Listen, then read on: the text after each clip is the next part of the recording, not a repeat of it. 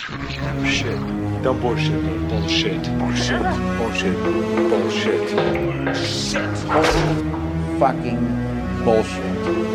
Bullshit. It's bullshit. I did not hit her. I did not. Oh, hi, Mark. Bullshit. Where would we be without our safe, familiar American bullshit? Land of the free, home of the brave, the American dream. All men are equal, justice is blind, the press is free, your vote counts, business is honest, the good guys win, the police are on your side, God is watching you, your standard of living will never decline, and everything is going to be just fine. Welcome back to the Bullshit Filter, episode 102. Mr. Harris, sir. Yes, very excited to be here. I got a lot of shit we want to get off our chest and maybe make the world a better place in the process. Yeah, look, we're taking a break from the Afghanistan series that we have been doing. We'll come back to that because it's good shit. We're enjoying that. But yeah. I just had a bunch of shit I had to get off my chest this week. I said to Ray, let's just do a bullshit fill of the news. Venting. You know, yeah, we're going to vent about what's going on in the world today. Yeah. I'm going to start with Julian Assange, if I may. Now, as I'm sure you remember, my brother from another mother, Julian Assange, is in Belmarsh, like the same jail, by the way, that in the most recent James Bond movie, No Time to Write a Script, that fucking Blofeld, Christoph Waltz's character, I think he's Blofeld in these films, is he's in Belmarsh. They have the world's greatest supervillain in the same prison that Julian Assange is in. So in the news in the last week or so, a court in the UK granted the US's appeal that they should be able to extradite Julian Assange to the United States to stand trial. So I believe now it's up to the British government in some form to make a decision as to whether or not they will allow this to happen.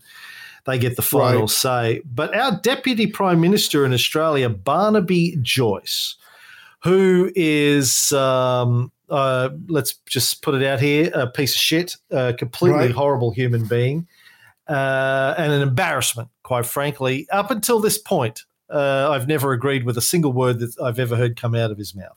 However, he did write an opinion article in the media this week that says, I have never met Julian Assange and I presume I would not like him, but he's entitled to justice.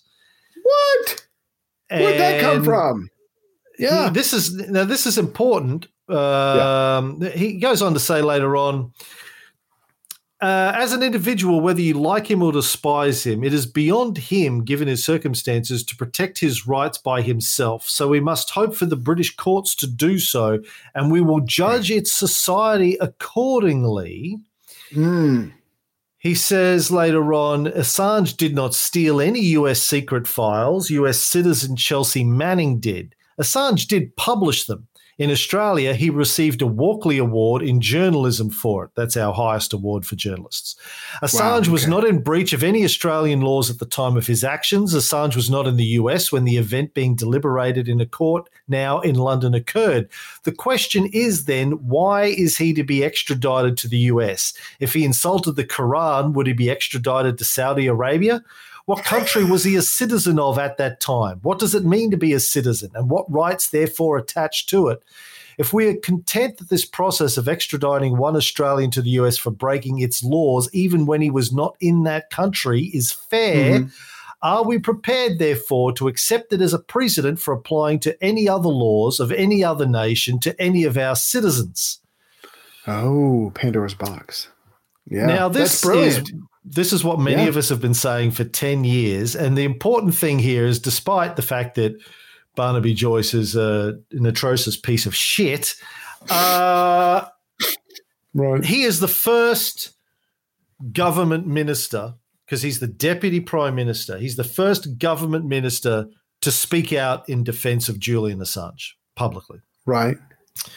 We've had other ministers, but not part of the government. You know, in Australia, mm-hmm. you know, we have ministers from all parties that get elected to their seat, but they may not necessarily be part of the government of the day. Right. We have had ministers from the Greens Party, etc., speak out in defense of Julian Assange, but this is the first time a government minister of either of the major parties, Liberal or Labor, he's not Liberal, he's a National Party, but part of the governing coalition, has mm-hmm. Spoken out in defense of Julian Assange and basically told the US and the UK to fuck right off. So it's a big deal, right. And hopefully, I mean, I'm assuming he wouldn't say this publicly if it wasn't the position of the government, and you know, we're not going to get full diplomatic support behind this. So it may be a turning point in this whole affair that they'll put pressure on the Biden administration and Boris Johnson to make sure that Julian is sent home to Australia, released from right. the various forms of imprisonment that he's been subject to for close on a decade now. Can I be cynical for a moment and say this guy that you just quoted, you don't like him, you've never really agreed with anything he's ever said, and now suddenly he's saying something that's right up your alley? If I can just be cynical for a second, maybe it's almost like, let me put this out there. It's not going to change anything. I don't think the Americans and the British are going to listen to me, but maybe it's a good, I don't know, cover, or just makes people feel good, but we're still going to make, or Assange is still going to be sent to the United States. I don't know. It's like if someone is politically different than you, as far as long as you know them, and suddenly they agree with you, I don't know. It just seems too good to be true. And it's almost like, is he just blowing sunshine up someone's ass to make people feel better? I don't know. Does that make sense? Because I still think Assange is going to the U.S. I think it's between the UK and the U.S., and Australia can just sit there for all they care. Well, that's true. I mean, we have no leverage with either of them, really, at the end of the day. Mm-hmm. You know, we tend to back them in their various geopolitical conflicts, but that wouldn't really matter if we didn't. It's just usually a bit of moral support. Yeah, he may be doing it for cynical reasons, but I don't think it's going to make anybody on the left like me vote for him, because he's extremely conservative in every other aspect, climate policy, gay marriage, legalization of marijuana, all this kind of stuff. He represents the National Party, which is sort of the country fucking bupkis redneck party here. Not as bad as the extreme right parties like One Nation, but not far from it. Mm-hmm. These are the dumb, and he represents farmers. That's the crazy. These dumb fuckers. The National Party has been denying climate change is real for 30 years. Now the farmers are facing, you know, either droughts or floods every year. Yeah. And even the farmers, like Farmer Oscar, who, you know, is starting to get more and more politically involved, will be like, fuck you guys. This is you're supposed to be protecting us, and you're actually making shit worse for us. Right. But anyway, so it's a big, whether he's doing it cynically or not, it's a huge step forward in getting justice for Assange. Yes. Because as Barnaby said, he's a publisher. Lots of media companies published the stuff that Chelsea Manning leaked. Yeah. You know, the suggestion I think that the US is trying to put forward is that Julian assisted Chelsea Manning in hacking it. And even if that is true, and even if he did, doesn't matter. He wasn't in the U.S. He's not a U.S. citizen. He's not subject to the laws of the United States. Right. And he's already done time. So he's not a spy. He's not a foreign agent. You know, he's a publisher.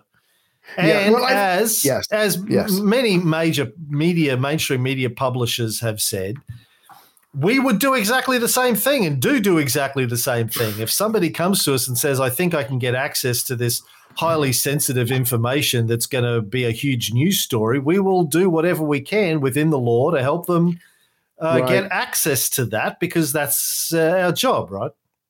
Exactly. Well, you and I both know that this comes down to Assange printing out, along with others, printing out embarrassing stuff for the United States. This is the equivalent of people right now in the United States on the right, certain Fox News personalities who are upset about Mark Meadows' texts being released. It's like, oh my God, you can't just put private messages out there. I mean, again, they're angry because they got caught or because they look bad or both or whatever. And I guess for America, Assange is probably going to end up being an example to anyone else who tries to do something like this. I think that's why they can't put private messages out there, really. Yeah. So they were the Republicans were all against releasing Hillary's emails. Yes. Yes.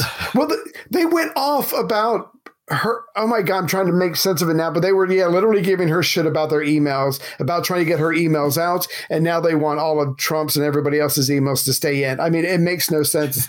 Everybody's just self-serving. They're all hypocrites. Yes, exactly. Okay, well, that's the Assange thing. Here's the next thing I want to get on about.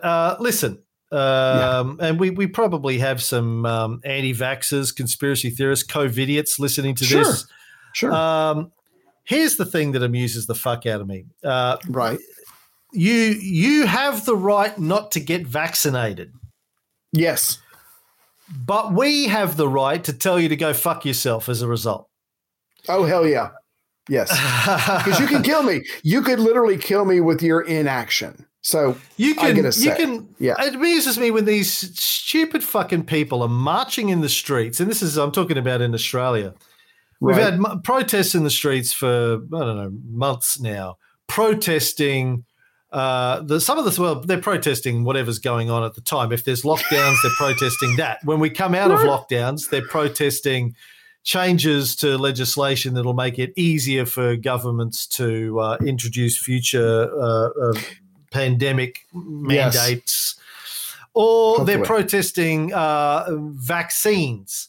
Now, in this country, you're not forced by the government to get a vaccine. In fact, I don't think that's happening really. Last time we talked about it, it's not happening anywhere in the world. What is happening here and around the world is governments and businesses are saying, well, if you're not vaccinated, you can't work here. You can't get into a can't get into a club, a bar, a restaurant, place of employment. And these people are up in arms about that.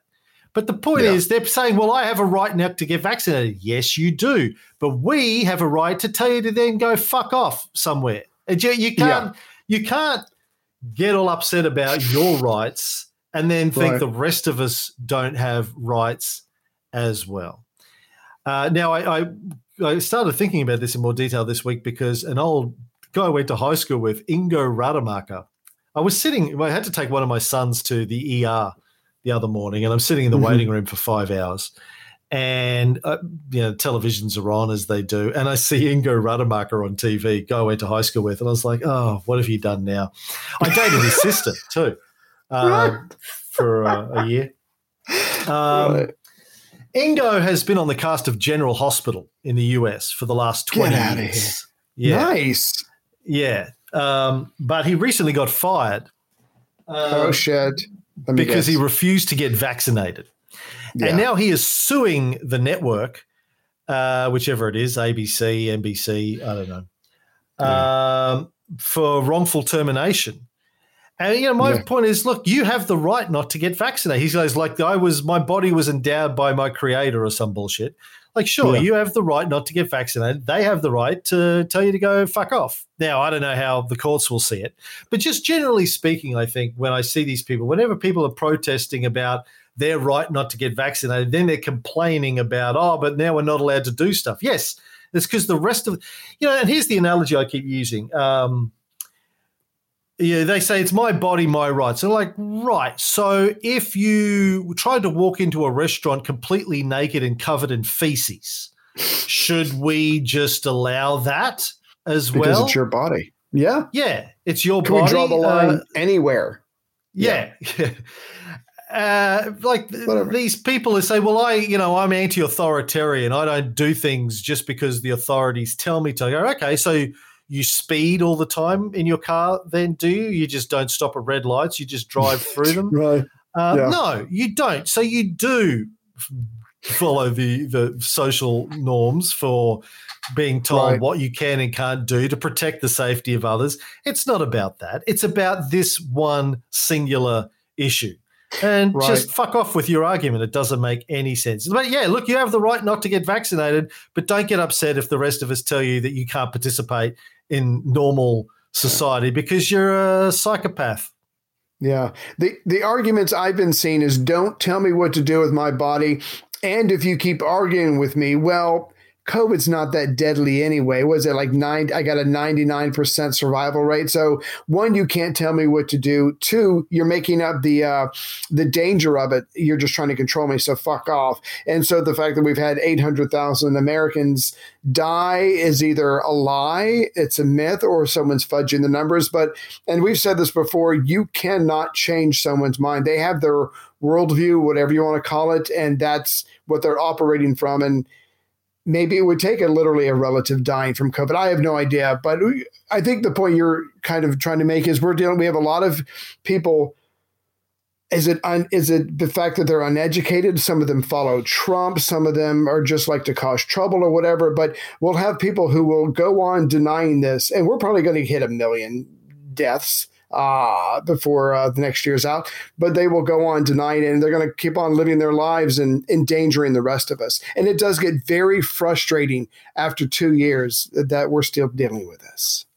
Yeah, well, that's my next point is I've reached the point now where I have zero patience with these morons.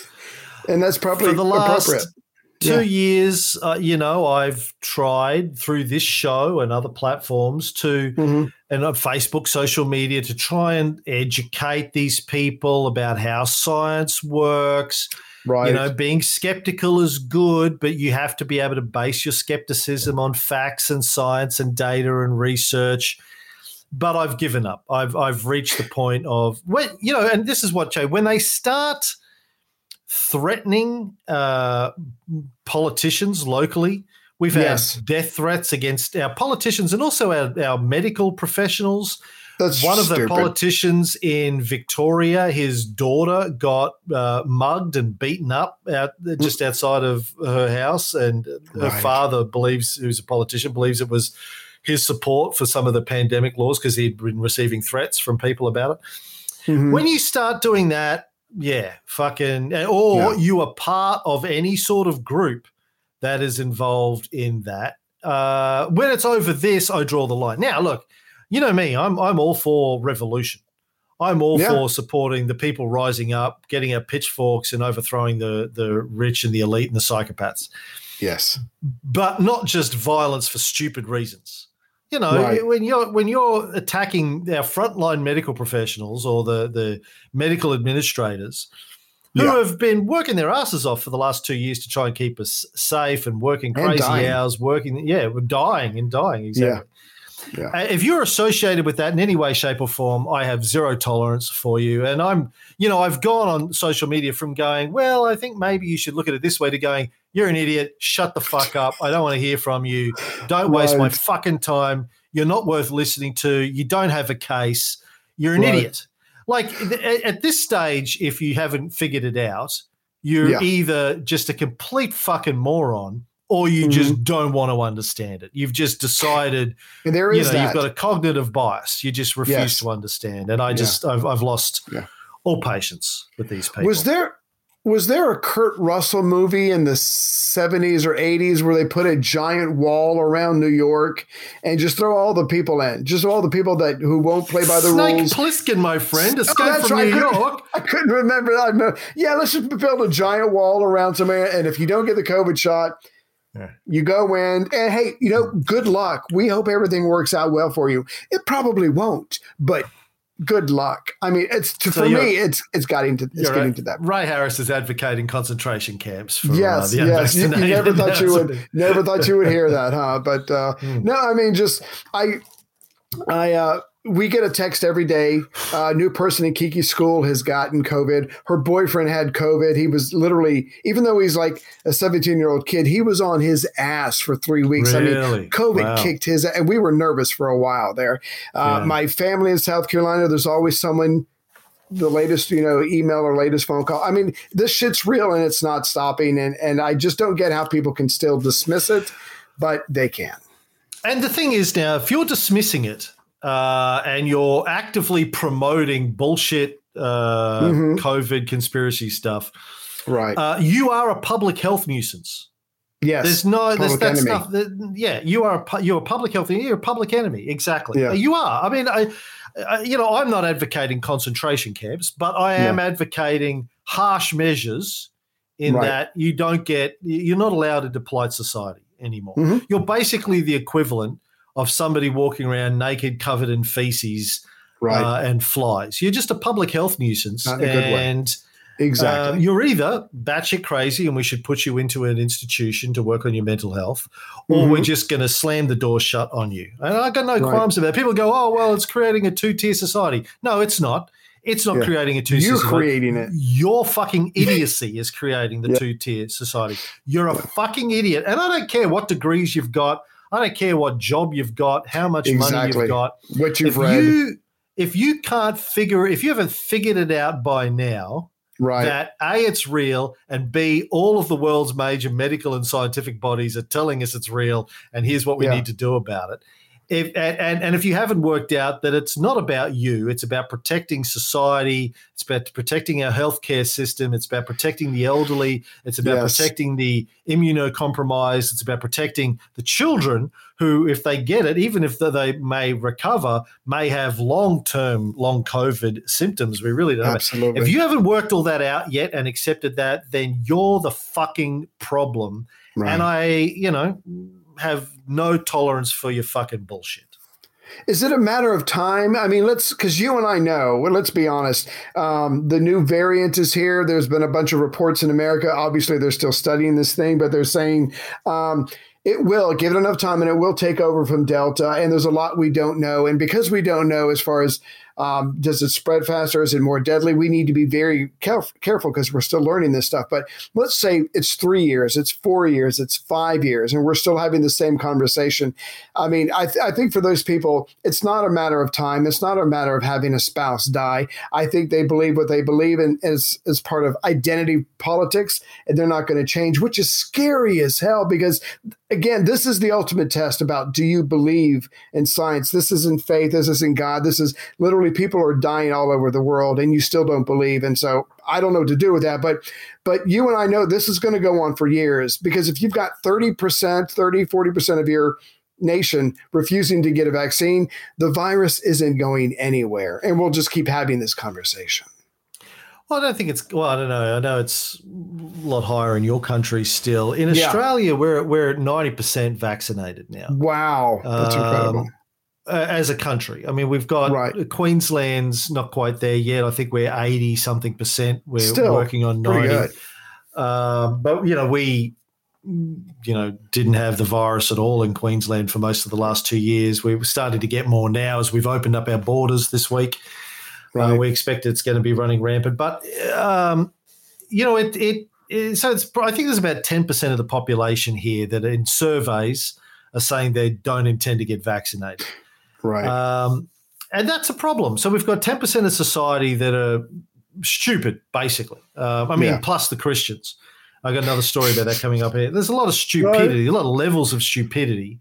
Yeah. But these are the dangerous, stupid people. And some of them are Christian. And they fall into several camps, from what I can tell. The COVID idiots, they're either, the crazy end of the Christian, the really crazy end of the Christian spectrum, God doesn't want me to get vaccinated kind of bullshit. Sure. You've got the QAnon crazies that are like, this is all part of a global attempt to bring in a new world order and take away people's rights, which is hysterical, as I've said many times on the show before, like, oh, so you think that China's Communist Party and, the EU governments and Australia and the United States and Japan and Cuba have all got together, and Russia have all got together and agreed on some global plan for domination. And they're like, yeah, no, that makes sense to me. Sure. That and the Holy Trinity make perfect sense.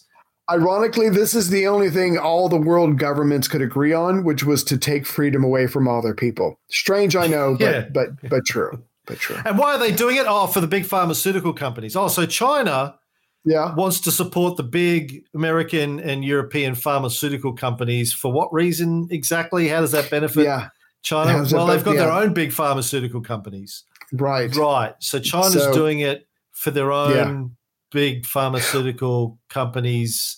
Yeah. Well, you're forgetting that China released this first in a Wuhan lab. So it's a deep game. It's a deep game they're playing. Deep game. You wouldn't understand. It's too deep. It's like the Holy Trinity. You wouldn't understand. Don't even try to understand. Don't even try to explain it to me. Yeah. It just makes – so you got the QAnon crazies. Then you've got – I mean, I think you've got the people that are, just like unhealthily skeptical conspiracy theory, which sort of crosses over into the QAnon camp. Oh, then you got the neo-Nazi camp.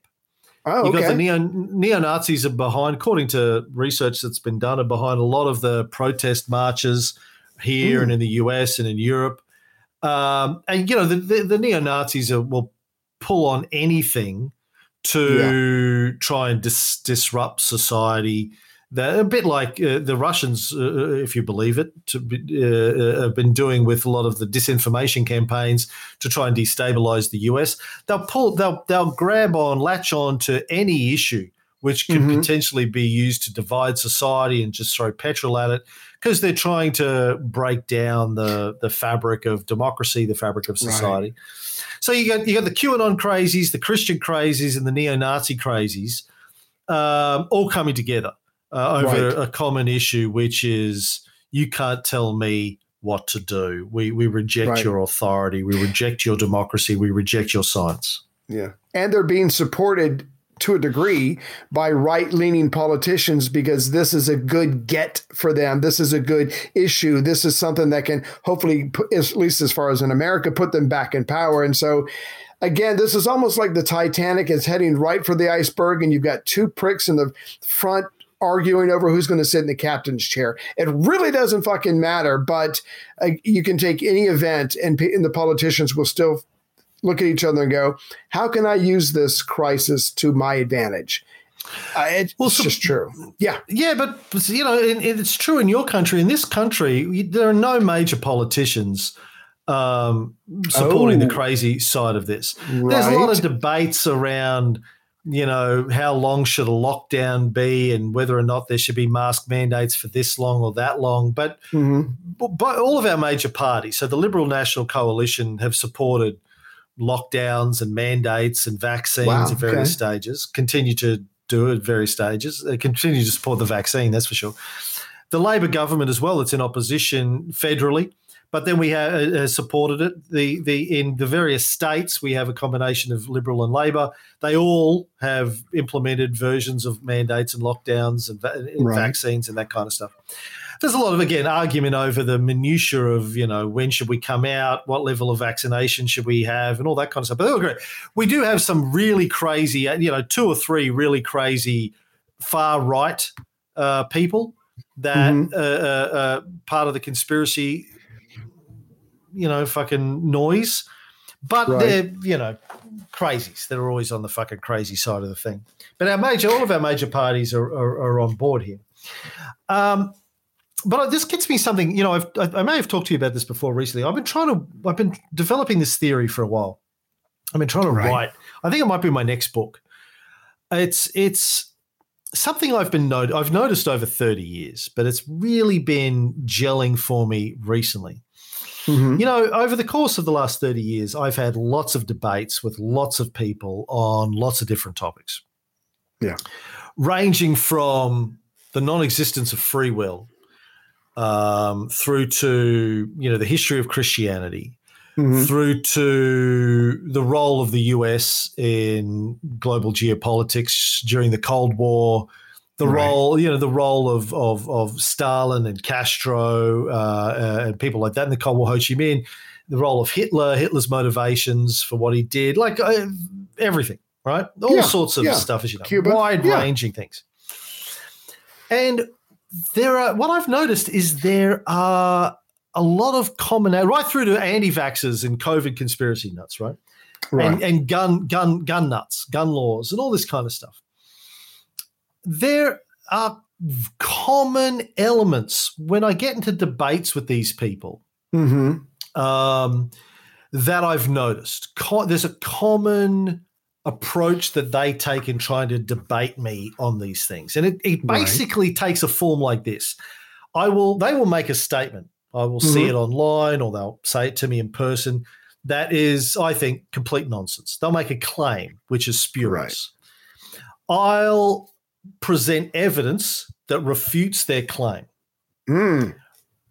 Then their response will fall into one of two or three things. It will always be, well, you can't believe that site or that source of evidence. Right. They're, you can't trust them. They're bullshit. They don't actually refute the facts and the data. They just attack the source of the data. Yeah. Well, that's you can't trust that. That's just stupid. Right. Can't believe that. Right. Or they will say, well, they'll attack me personally. It's an ad hominem. Right. Either outright saying you're an idiot, or the one that I get a lot from, people who know that it's pretty hard to get away with calling me an idiot. They'll use this one. Oh, come on, Cameron, you're smarter than that. Right. Put it back on you. You should feel guilty for being stupid for even believing that. Yeah. So it's a sneaky ad hominem. It's like you're smart, but you're smarter than that. You shouldn't believe that. Again, they're not addressing the facts or the data. So they're either attacking the source, or they'll attack me. Yeah. Or the third one that they'll do is, and you get this a lot with the conspiracy theorists, is they'll ignore my refutation of their claim, and they will just start throwing other claims and other sources. Watch this 3-hour YouTube video. Well, what about this then? And what about that? And I go, well, hold on. I always do this. Yeah. I got into this on LinkedIn with a guy recently, a guy I've known for 25 years, up until a couple of weeks ago, thought he was a smart guy. He made a claim on LinkedIn about COVID and ivermectin and Japan and stuff, and I pointed out that it was refuted, his claim. And he just started attacking my source. Then he started attacking me. Right. And then he started just throwing up different claims about different things. What about this? What about that? And I said, hold on. Let's stick with the first thing here. Right. You made a claim. This source refutes it. What's your response to that? What's your source for your claim? Yeah. And then he wouldn't address it. He kept just throwing other stuff. You don't know my story, and you don't know what my family's been through. And I go, I'm not interested in any of that, quite frankly. Right. Let's just stick with the thing here. Right. Stick with the premise. You made a claim. I refuted the claim. Let's drill into that. I'm not going to address, and I say this to people in emails a lot, because they'll send me, emails with all these sort of bullshit stories on Facebook.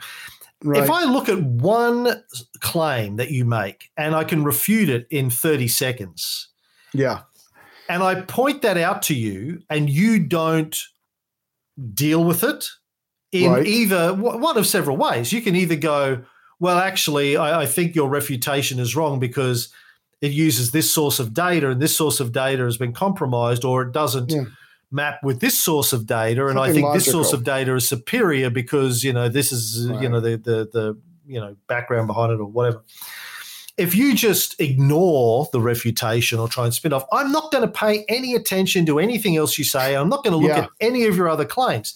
Waste if the first thing I look at is easily refutable, and you can't deal with that, you can't address that, I'm not going to go playing fucking smacking gophers on the head all day long, right? It's a waste of time. You've demonstrated to me that you have zero intellectual integrity. If you put forward bullshit story and then it gets refuted and you can't deal with that, the other way of dealing with it, by the way, is go, oh, shit, I was wrong.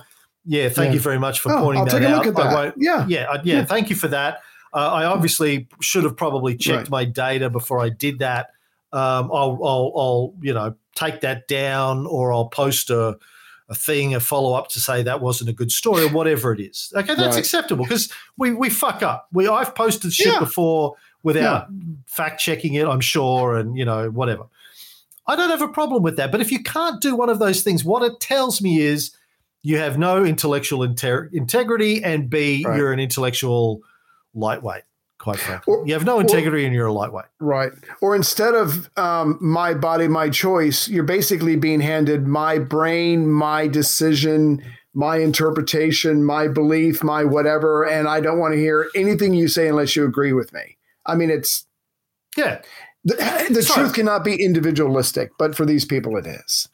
But to get back to my point, so I see this same kind of tactic being used. Right. Across all these different areas. Like if I talk to Democrats in the US and I point out that Russiagate was a beat up and there was no evidence that the Trump campaign colluded with the Russians in any way, shape or form in the lead up to the 2016 election, and that the Mueller report came to the same conclusion, there was no evidence of collusion, they can't deal with that.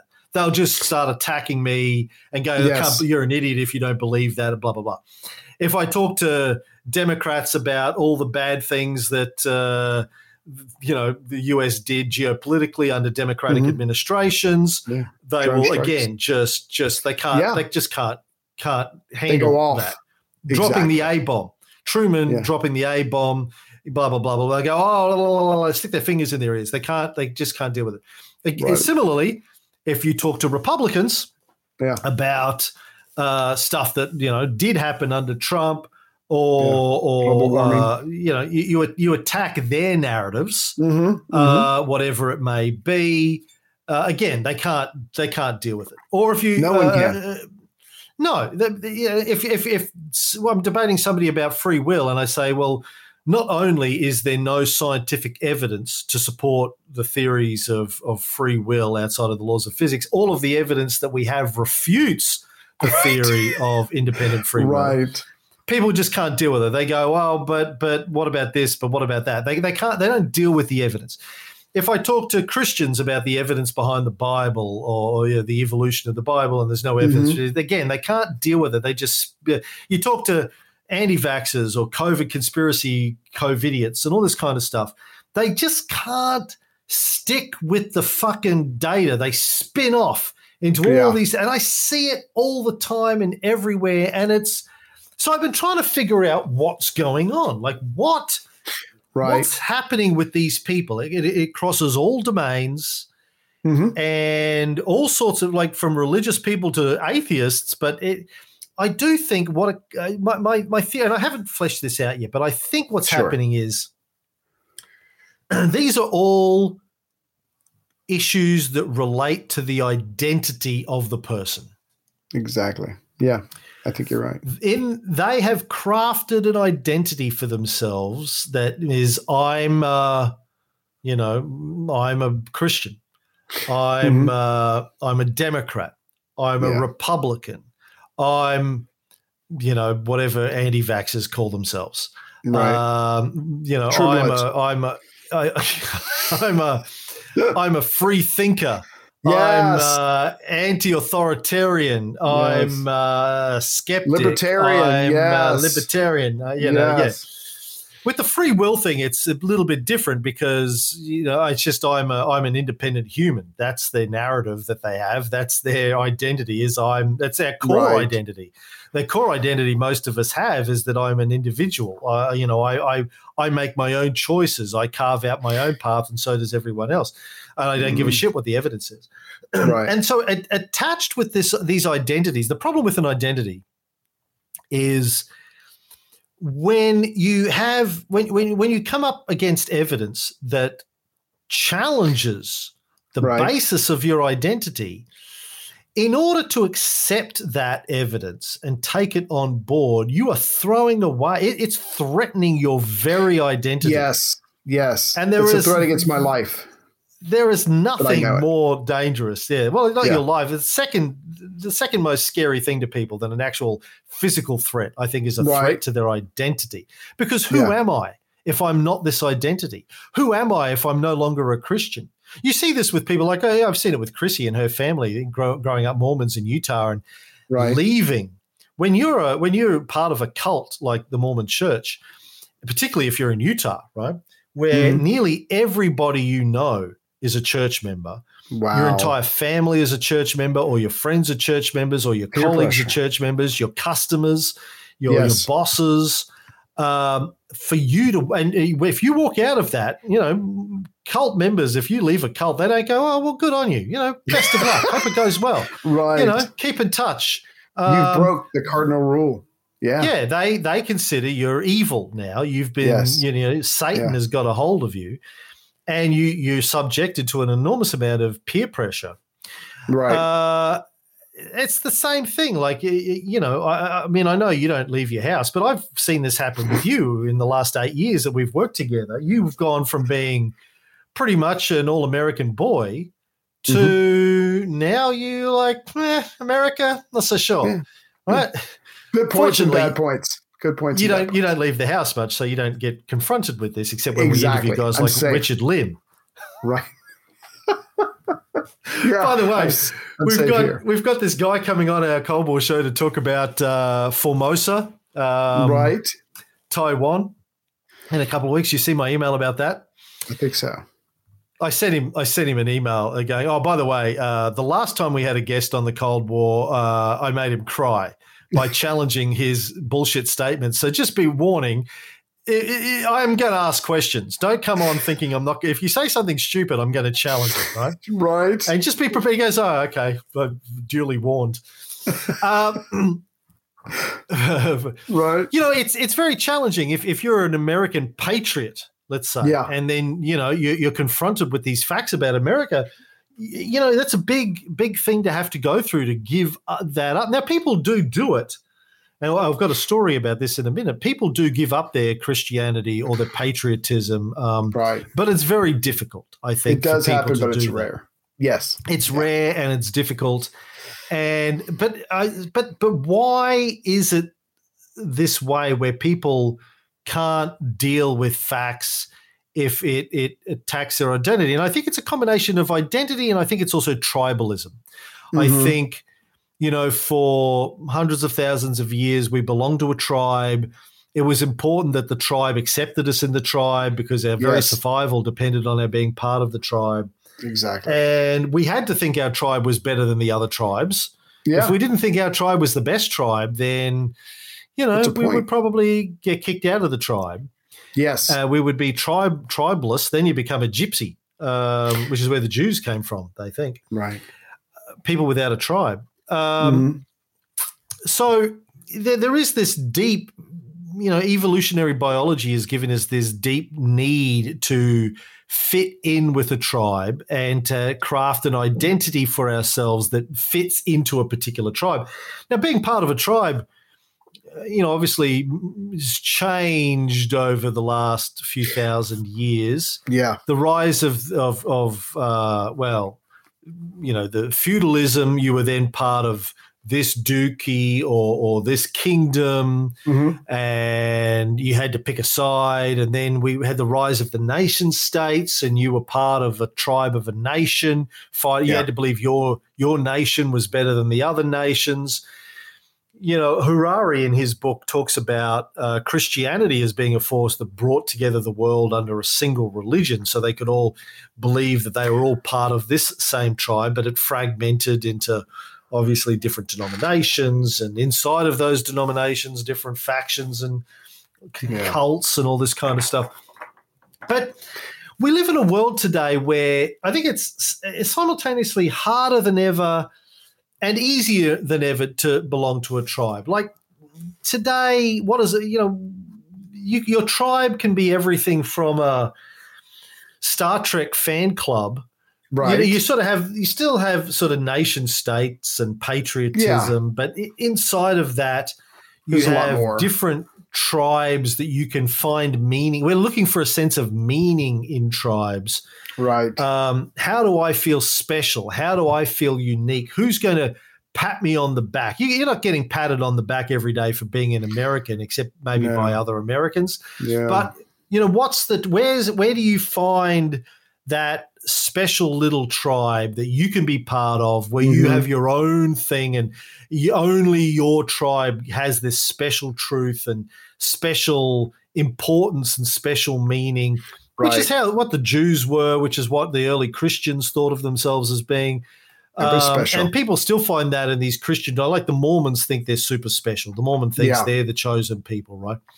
Yeah. It's them against the world, that kind of thing. But I think outside of religion, people find it in politics to an extent, but also these other things. Well, I'm an anti-vaxxer. That's a special little tribe. Cultural elements. I'm a COVID denier. That's a special tribe. Right. Some of the tribes can be benign, like I'm part of a Star Trek group, or I'm I'm part of a sporting club, or I'm part of a, I'm a chess nerd, archery group, whatever. Yeah, but they probably don't think of themselves as particularly special. Like we have the truth. Like I'm part of a kung fu school. We're part of a lineage of kung fu schools that. There's a lot of like in martial arts. There's a lot of my teacher, my lineage is better than your lineage kind of thing. Right, Cobra Kai style. Right. We don't have that in my kung fu school, but we do take a certain pride in the fact that our grandmaster is William Chung. William Chung was a direct student of Yip Man. William Chung was also, he introduced Bruce Lee to Wing Chun and Kung Fu. He was Bruce Lee's master. He taught Bruce Lee as well. He was his older brother, really. Yip Man was his master. But, so there's some pride. Well, there's some, it's just a good story. We're like, fuck yeah, we're part of William Chung's direct lineage. Like, he's still alive. He's in Melbourne. Our teachers in our school, his students, like they've studied with the guy that taught Bruce Lee. I mean, that's amazing. Pretty fucking cool, right? Yeah. But we don't think of ourselves as better or really special. You know, we think, well, all the different schools are slightly different. They all have their own way of doing things. That's fine. Like, it's not a Cobra Kai kind of thing. Right, you don't go to other schools and rough them up in the parking lot. Then you know. I keep trying to encourage our school to do that. Come on, we can take them. Yeah. As long as there's a montage of us training before that happens, because if 80s television shows and movies have taught me anything. You need to. Chrissy and I are always going on about. Sorry, go ahead. Yeah, sorry. You make it to the top. Bow. Gotta start at the bottom and you climb up slowly. Anyway, but getting back to this identity thing and this tribal thing is what I've narrowed it down to, and I think there's this. I call it a mind virus. I think there's this thing in our brains that pushes us to be part of a tribe, to find a tribe that makes us feel special, and then we're going to protect our membership of that tribe against all odds. Yes, right? All comers. It's the membership of the tribe that is important. It is our identity as being part of that tribe that's important. It's not the facts. It's not the data. That is, to me, the only explanation why people just cannot deal with facts and data and logic with this stuff. They just block their ears, push it away, because it's challenging their membership of the tribe. And by that, challenging their very identity. Their very existence, exactly. I thought you were going to go in a different direction. I thought you were going to take tribalism and I can't remember what the other thing was. But tribalism and it's so extreme now. If you and I got into a debate and you won, I can picture the average American getting so fucking angry that they would probably take a swing at you. It's like, what's the worst that's going to happen if you and I debate slavery and you win the debate? And I go, you know what? I can see your point. Am I dead? Is my life over? No, your idea was superior to mine, or you did a better job of defending it. But you're right, because it's wrapped up in identity. I would literally have to do anything I had to do in order to not lose this argument, even if it's take a swing at you. It doesn't matter that my idea is inferior to yours. They literally cannot let it go. And so it is truly on that life or death scale, or at least that's how it seems for a lot of Americans, because we get pissed over the tiniest little things if you don't agree 100% with us. And it just seems to be getting more and more extreme each day. And so, yeah, I think with everything you just said, and then just pour on a whole bunch of extremism, and you've got America, and probably other places too. Yeah. I think you're making a good point about accepting the facts. So, and I talked about this in the Psychopath book, but in my section there on conspiracy theories, but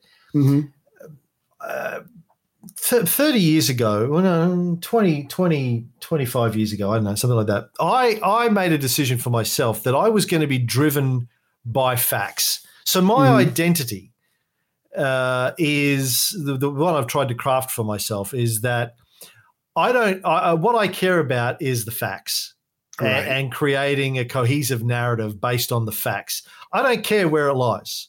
Right. Yeah, it's about the facts. Yeah, my religion is the facts, right? That's it, because I want to know the facts, and I want to try and build a narrative based around supportable evidence that's supported by facts.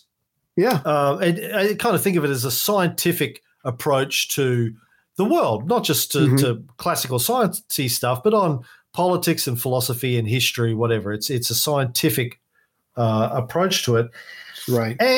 But there's not really a tribe behind that. I mean, maybe science in a way is sort of a tribe, but it's not really. Atheists are kind of a tribe, but not really. I want to, I'm thinking about how do we create a tribe that's based on facts and evidence and science? Yeah. That crosses all domains. That's sort of where we get it. We should have a cool little logo. Right. And a handshake and a clubhouse in a tree. Apparently, ideally a treehouse. Yeah. That's it. That is about... facts, right? Cold, hard facts. That's all we care about. We don't care whether that makes us a Democrat or Republican or a Labor or Liberal or what works, or conservative or an anarchist or progressive or communist, capitalist, whatever it is. What we care about is facts. That's what we attach ourselves to. That's what we get passionate about, is getting the facts and creating then a narrative based on the facts, right? And whoever has the best facts and the wins. Best narrative that is built from those wins. Yeah. Exactly. We follow them. Yeah. You need a cool name like the Truth Club. Not good enough, but it's a start. It's like a first step. But you need a cool ass name for your organization. Yeah. Is it a cult? Is it an organization? Is it a debating society? Whatever. But something like that is desperately needed. Just facts. Just the facts, man. Speaking of the facts, Christians hate my film. We know that. But I've written a couple of blog posts about this. But again, this is the same thing. If I look at the reviews for the film in Amazon Prime and on YouTube, the Christians are just they don't debate the content of the film. They don't debate the facts or the interpretations of the facts. Like the host is an arrogant, snide idiot. He's not funny. He wears whiter than white sneakers, and the scholars are a bunch of frauds who don't know anything about anything. Jesus. That's the standard one-star review in Amazon Prime. There's no intelligent discussion or debate or dissection of the content. It's just insults. Piece by piece, breaking it down. It's just insults. That's their approach, which I find hilarious. Like, that's all they've got is just insults. They go, they're Christians, supposedly brotherly love, peace and harmony, turn the other cheek. But no, it's just straight up insults and why don't you go make one about Muhammad and see how that works out for you then, motherfucker. That's their other standard response. Sorry, go ahead. Yeah, but here's the other thing I wanted to note is from time to time I have seen a couple of Christians have either written an in-depth blog post or YouTube or sent me emails where they go into lengthy criticisms of me and the film. Mm-hmm. And what I've noticed is as soon as I reply to them in any way, shape, or form, politely as I do, and I go, well, let me address these issues here, blah, blah, blah, blah. Yeah. They immediately turn on a dime. They always start off angry, vituperative, venomous, attack mode.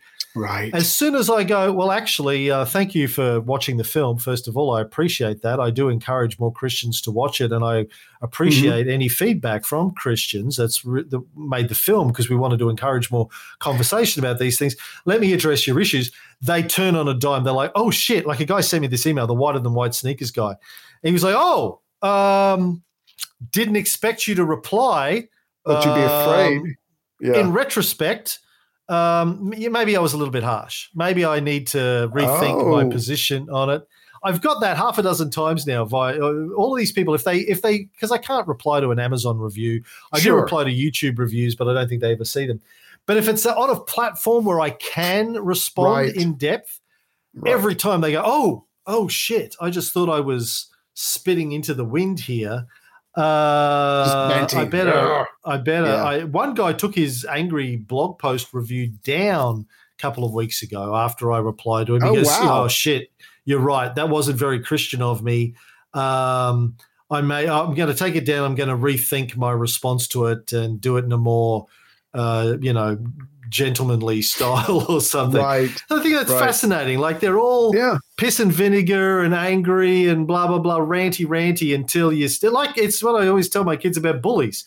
Best way to deal with a bully is to stand up to them. Christian bullies. That's what I've been finding. Yes. I stand up to Christian bullies and they go, oh, shit, you're actually going to fight back. Okay, I better they're not expecting the fuck off. Exactly. Yeah. Let me ask you a quick question. If you had come out with your film and it was you and all these experts and you pretty much just said collectively, you know what? We just don't know. There's a lot we don't know. There's a lot that's been lost. There's a lot that we really can't trust the church on. And I don't mean in a bad way just because of humans being humans, but we really don't know a lot about the origins of Christ and the Bible. And you just left it at that. You would probably still be attacked because of all the things you said earlier about this is their identity. If you don't agree with it 100%, you are the enemy and you should be called every name in the book.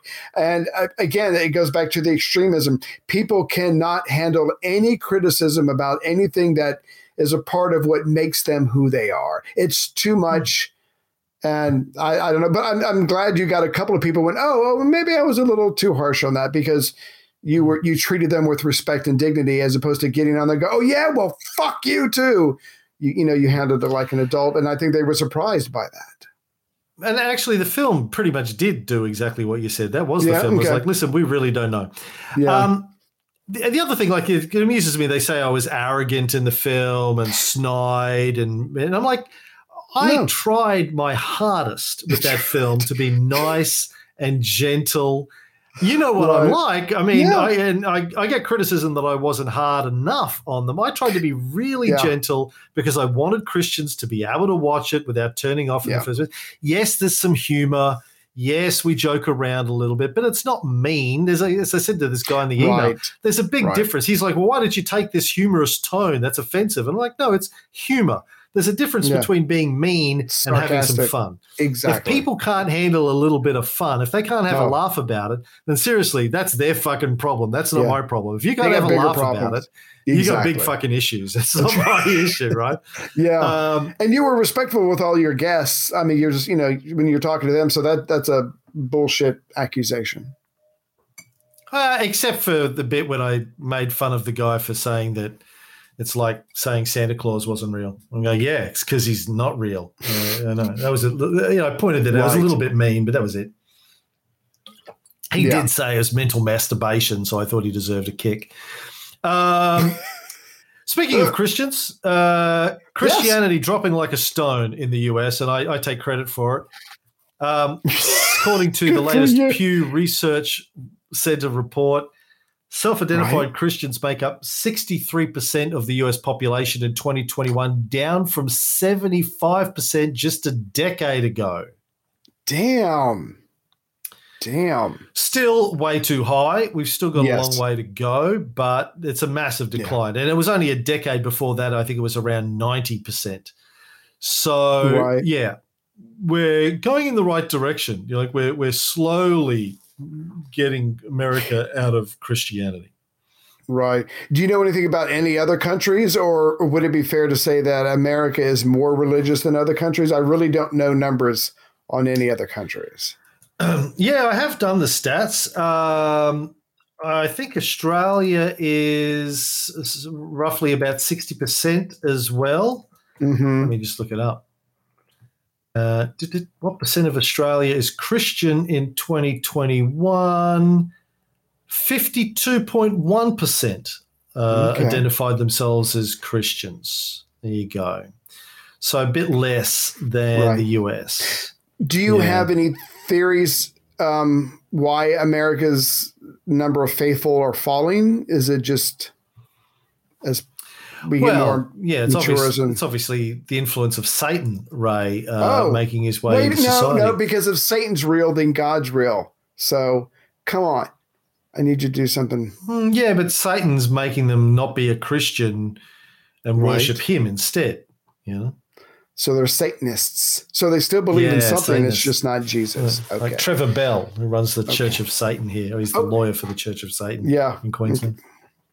Okay. No, I was just trying to think. No, go ahead. I'm sorry. I think it's the internet is what it is. I think the internet in the last 20 years. Right. Access to information, access to arguments, access to porn. No, probably not. Just access to information. Yeah, I know. Right. Certainly with the Mormons as an example, when Chrissy was growing up in Utah, they were told not to read certain books, and those books weren't available in bookstores or libraries. It was very difficult to get books that criticized the church or the church's history or any of that kind of stuff, or Christianity in general. Yes. Very hard for them to do that to the internet. So it's very easy. If you've got doubts, as people always do, and you jump online, you go, is the Book of Mormon real? Boom! You just all of a sudden you're in that fucking rabbit hole, man, of I'm everyone just pulling it apart. Yeah. Yes. Oh my God. So it's access to information, I think, is basically it, and also probably better educations, rising levels of education. People are getting educated in science and facts and reason and logic and all that kind of stuff. Obviously, it's not helping the COVIDiots, but it's helping religious people around the world. There's always been a direct correlation between levels of education and fundamentalism, obviously. So, gotcha. Right. We need to keep that up. Yeah, keep that up. Yeah. I don't have a lot of time. I got to go to my Italian class, but I just did want to touch on a couple of things I posted in their Facebook group recently, stories about Putin conspiracy theories in China. I'll go back to the China one. I found this I don't know, somewhere, but it was a great demonstration of how the New York Times smears China. Two stories in the New York Times, only a month apart. One's late October 2021, one's December 6, 2021. Right. The October one, talking about the US, says FDA clears first coronavirus vaccine for 5 to 11-year-olds. Mm-hmm. The shot could bring relief to parents anxious about their children getting sick, though some experts worry that those most at risk may slip through the cracks. And there's a lovely photo of a kid sitting calmly, parent there with it, putting his hand on the shoulder, doctor or a nurse giving the kid an injection in the arm. Very peaceful, very happy. Yeah. Everyone looks good about it. Nice story about kids getting vaccinated. That's the October 29th, 2021 article. In the December 6th article, also in the New York Times, in its war on COVID-19, China calls on little inoculated warriors is the headline. The country regards children as crucial in its quest for herd immunity, but some parents worried about the vaccine safety are pushing back. Much more contentious subtitle there. And the photo is of a kid screaming while somebody's got their hands over his eyes, nose, and mouth while he's being injected by a couple of doctors. Very terrifying photo here with a headline that talks about warriors and about parents pushing back and parents' concerns. Yeah. Two very different approaches to basically the same story about getting kids vaccinated. Just clear as fucking day demonstration of how the New York Times, the difference in how it handles, you know, an American story and a story where it wants to add to the demonization of China.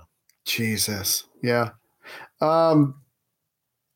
Yeah, no, I do. And over here, it's America, it's paradise. We're lovingly looking after our kids. Over there, the Chinese government are somehow being cruelly forcing them to. I don't know. The whole thing is just bullshit. So again, the average American looks at that article and goes, "Look at those dicks, those cruel Chinese masters over there treating their people like crap. Why can't they be more like us?" So again, just setting them apart from us. So one day when the war comes, we won't ask any questions. The other story, just to wrap up, I saw this on Paul Robinson's Irrationality blog. Paul Robinson's a professor at the University of Ottawa. He writes about Russian and Soviet history. He's written some books, good books, and he's writes a good blog, Irrationality. Right. He wrote this article the other day called Breen, Braun, and Putin's Brain. And basically he's just pointing out some of the crazy narrative that's going on in the Western media at the moment about Russia. Mm-hmm. You know, there's this one criticism. I think it's the Ottawa Citizen is a local newspaper of his that he's quoting. It's talking about something going on with Moscow and the Ukraine, and it finishes with this sentence or two. Mm-hmm. Russia's domestic intelligence service was accused by its Ukrainian counterpart Monday of waging information warfare after it said it had arrested 106 supporters of a Ukrainian neo-Nazi youth group for planning attacks and mass murders. The Federal Security Service said that two of those held had planned attacks on educational institutions. And he writes, "Damn those Russians, arresting neo-Nazis who plan to attack schools. How dare they?" Is that why there are 90,000 Russian troops on the Ukrainian border?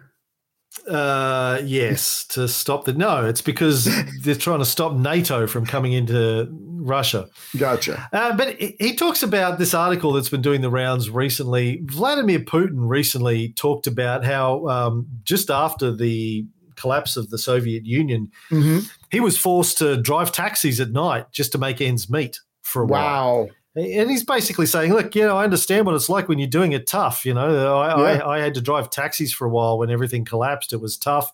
Didn't like it, but I had to do it. This is somehow being turned by a guy called Joseph Breen into some sort of propaganda campaign that Putin's running. Oh he interviewed a guy called Oriel Braun, who's a professor at the University of Toronto. Mm-hmm. Basically, they're trying to say that, this is the quote from Braun, "One can assume that Putin did not just make these remarks off the cuff. The effect is subtle, but by reflecting on the indignity of the collapse of Soviet society, Putin is whipping up support for his campaign against Ukraine. To deny it has a legitimate national identity separate from Russia's, but rather as a construct of the West destined to be reclaimed just like Russia's imperial influence." And Paul writes, "You can see it, right? Putin says I drove a taxi, but what he really means is let's invade Ukraine. Makes complete sense, huh?" If it does, I don't see it, but that's just me. Yeah, yeah. He writes here. It's good. In a previous post, I mentioned various principles for writing a bad article about Russia. This includes making stuff up, quoting what others have claimed without mentioning that their claims are dubious or even wrong, and citing only sources that fit your chosen narrative. Here we have them all. And I think that's a really good summation of, not just the Russia stuff or the China stuff, but all the crazy shit I was talking about earlier, the COVID conspiracy nutters, anti-vaxxers, the whole thing. When they're tailoring their stories to support their narrative, it just speaks of cognitive bias. Right. They're trying to push an agenda. They're not really. Like the COVID guys, the conspiracy nuts, are always like they're always criticizing everyone else for lack of not understanding the science and doing their own research and not being able to think independently. When really they're the ones that are doing that. They've got cognitive bias. Yes. I have to go to an Italian class. All right. We'll be back next time with Afghanistan. Thanks, Papa Bear, for listening to me rant, getting that off my chest. Sure. That's what I'm here for.